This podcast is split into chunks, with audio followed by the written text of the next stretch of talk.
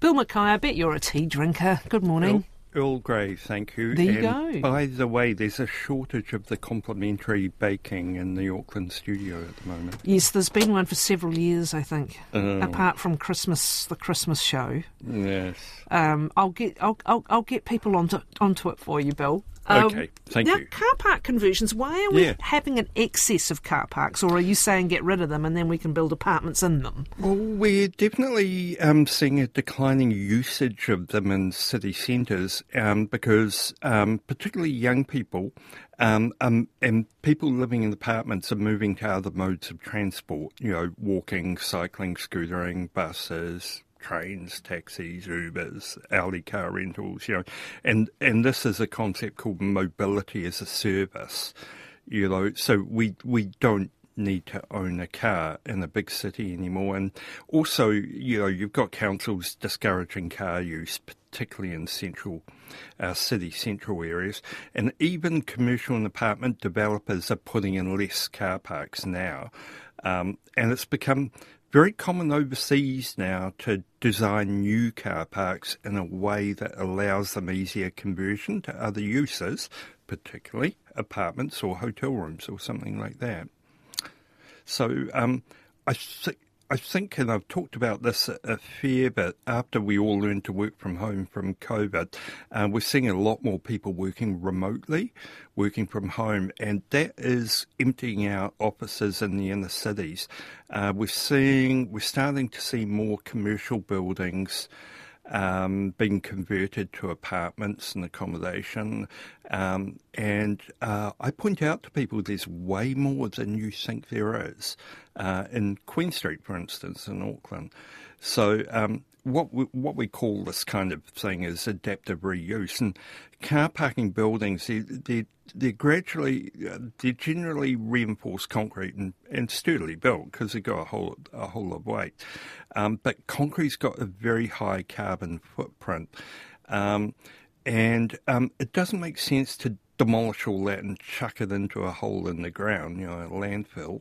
Um, um, and then build another structure all over again. So adaptive reuse is it's a much more efficient solution climate-wise. It's also obviously got benefits in cost and and you know the sustainability and all of that. So um, here's I'll just run through a few issues. Um, and number one would would be people saying it just sounds terrible, putting people putting housing in converted car parks, but like all architectural design, adaptive reuse, it's, it's a matter of how well it's designed. You know, you can build a new building that's not very good, or you can build um, a new building that is good. It does come back to good design in the end. Um, a lot of people out there will be saying, but when I drive into a car park, it's got a very low ceiling. Yes, interesting observation. Yep, and and that can be that can be definitely be true. Not But many also- windows. Yep, but it's also frequently a trick of perspective um, because of, of the openness and the breadth of them. Um, but one solution is to actually cut out every second floor or something like that, and then you can fit in little mezzanines and things like that. So, you know, there's always you know a different way of skinning the cat. Um, and um, what what we do need to do with those is kind of like get more glazing on the frontage because the the higher the glazing, the more daylight gets distributed into interiors. Uh, the next thing people will be saying is, "Oh, car parks are cold and damp," and, and that's true, but they've got open sides and quite quite often because cars are designed to get wet. Um, they often don't have properly waterproofed roofs. Um, but once we, you know, adequately clad them and and um, roof them, um, then the expanses of concrete are actually very good. Concrete's not a um, insulator; it has what we call thermal capacity, uh, so it can either store coolness uh, in summer or it can store store sorry, it can store coolness in summer, yep, um, but it can also um, store heat in winter and what we call kind of like passive heating. So sunlight falls on a concrete floor or tiled floor, granite, marble, anything like that. Um, it will absorb it and re-radiate it later on. It's like water. Water does the same thing, which is why in winter uh, it can be warmer in the sea than not. Um, the there are definitely lots of parts of car parks that you wouldn't want to live in. Um, so the concept here is that you put apartments along the front where they get direct sunlight and you know decent daylight and all of that kind of thing, but lots of you know I often say that housing, you know, whether it's upmarket housing or whether it's state housing or whatever, social housing, co housing. It's not just about putting roofs over people's heads, it's about building communities. So, all that other space in the car park um, we can actually use for uh, facilities for people living there and also make them publicly available, you know, which can subsidise the, the cost of what you're putting in there in terms of dwellings. Um, so, I'm thinking here about. Um, uh, laundries, laundromats, um, storage, bookable guest spaces, bookable gathering spaces, commercially rentable spaces, of course, um, but maker spaces, co-working spaces, all of that kind of thing.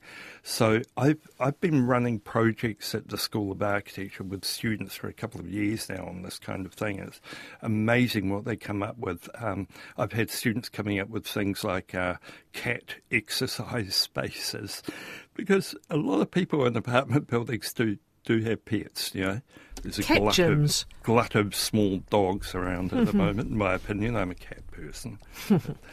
so, um, what, what, what is happening? Uh, I, mm. I, know you want to come back and talk about some of the other possibilities, yeah. but while we've got time, what is yeah. happening? Are, are car parks becoming vacated and left vacant, or are yeah. you looking ahead and saying they're going to begin to look at the the returns they're getting, and we we may see some of them become vacant?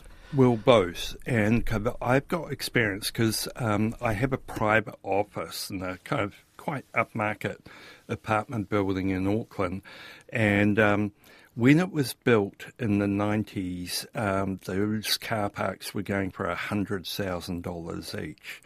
Um, now it's half empty you know, um, and generally I get the bus and that sort of thing. But when I go into the car park, uh, whether it's evening, day, weekend, holidays, whatever, it's half empty. Um, so, yes, there is a market at the moment for people wanting to rent a car park, but there's just not the demand mm. that there has been 20 years ago. It's and what would people... conversion involve? Because this is the other yeah. thing, the costs, uh, the costs involved. I mean, what's your what's your alternative? Just well, to demolish, or than, what's it, mm. it's still cheaper and better than building new. And I was just as I mentioned last time over in Australia, so I had the, the opportunity to have a look at a couple of converted car parks over there in Melbourne, um, and um, you wouldn't know you wouldn't know it was a former car park. You know, they they start off on the top floor of the building where the, the daylight and the view is better. And there's also it's not open to the public at the moment, um, but I had a chat with the people over there. Um, there's the roof of a car parking building called Sky Farm. And um, this is another big thing as well. We've got all that concrete. We can start greening our cities, collecting water, collecting sunlight. There's something else that occurs to me. I'm sure you'll have your eye on the second series of Living Hell, the Hoban's uh, Roger oh, yes. Levy and John Gray's investigation into, yeah. as it turns out, quite contemporary or fairly new major uh, yeah. apartment builds. Is there something to be said in a way for the tried and true first, uh, as, as a foundation for your building? And second, how are they going on earthquake ratings, many of these uh, car parks? Well, um, in terms of earthquakes, um, like I mentioned before, you could cut out the odd floor and things like that. But um, You'd probably put in some of those 45 degree angle posts that seem to be, certainly in my town, seem to be part of any There's an architecture firm with initials that look like those 45 degree angle Yes. So they're, they're specialising in that yeah. at the moment. Um, but um, they're pretty good, but you can stiffen them up yeah. Uh, pretty easily. Yeah, yeah. And then the um, the issue comes down to the cost. And your view would be that starting It's with what's there is probably still cost effective. Yeah, and I've had a lot of practical experience in retrofits and things like those. Now, actually, I prefer them much easier. Well, just uh, imagine in- even in the demolition process, let alone Yeah. costs. Yeah. Yeah. Interesting stuff as always, Bill. Thank you very much. Bill McKay. He is based uh, at the University of Auckland, where he is senior lecturer in the School of Architecture and Planning.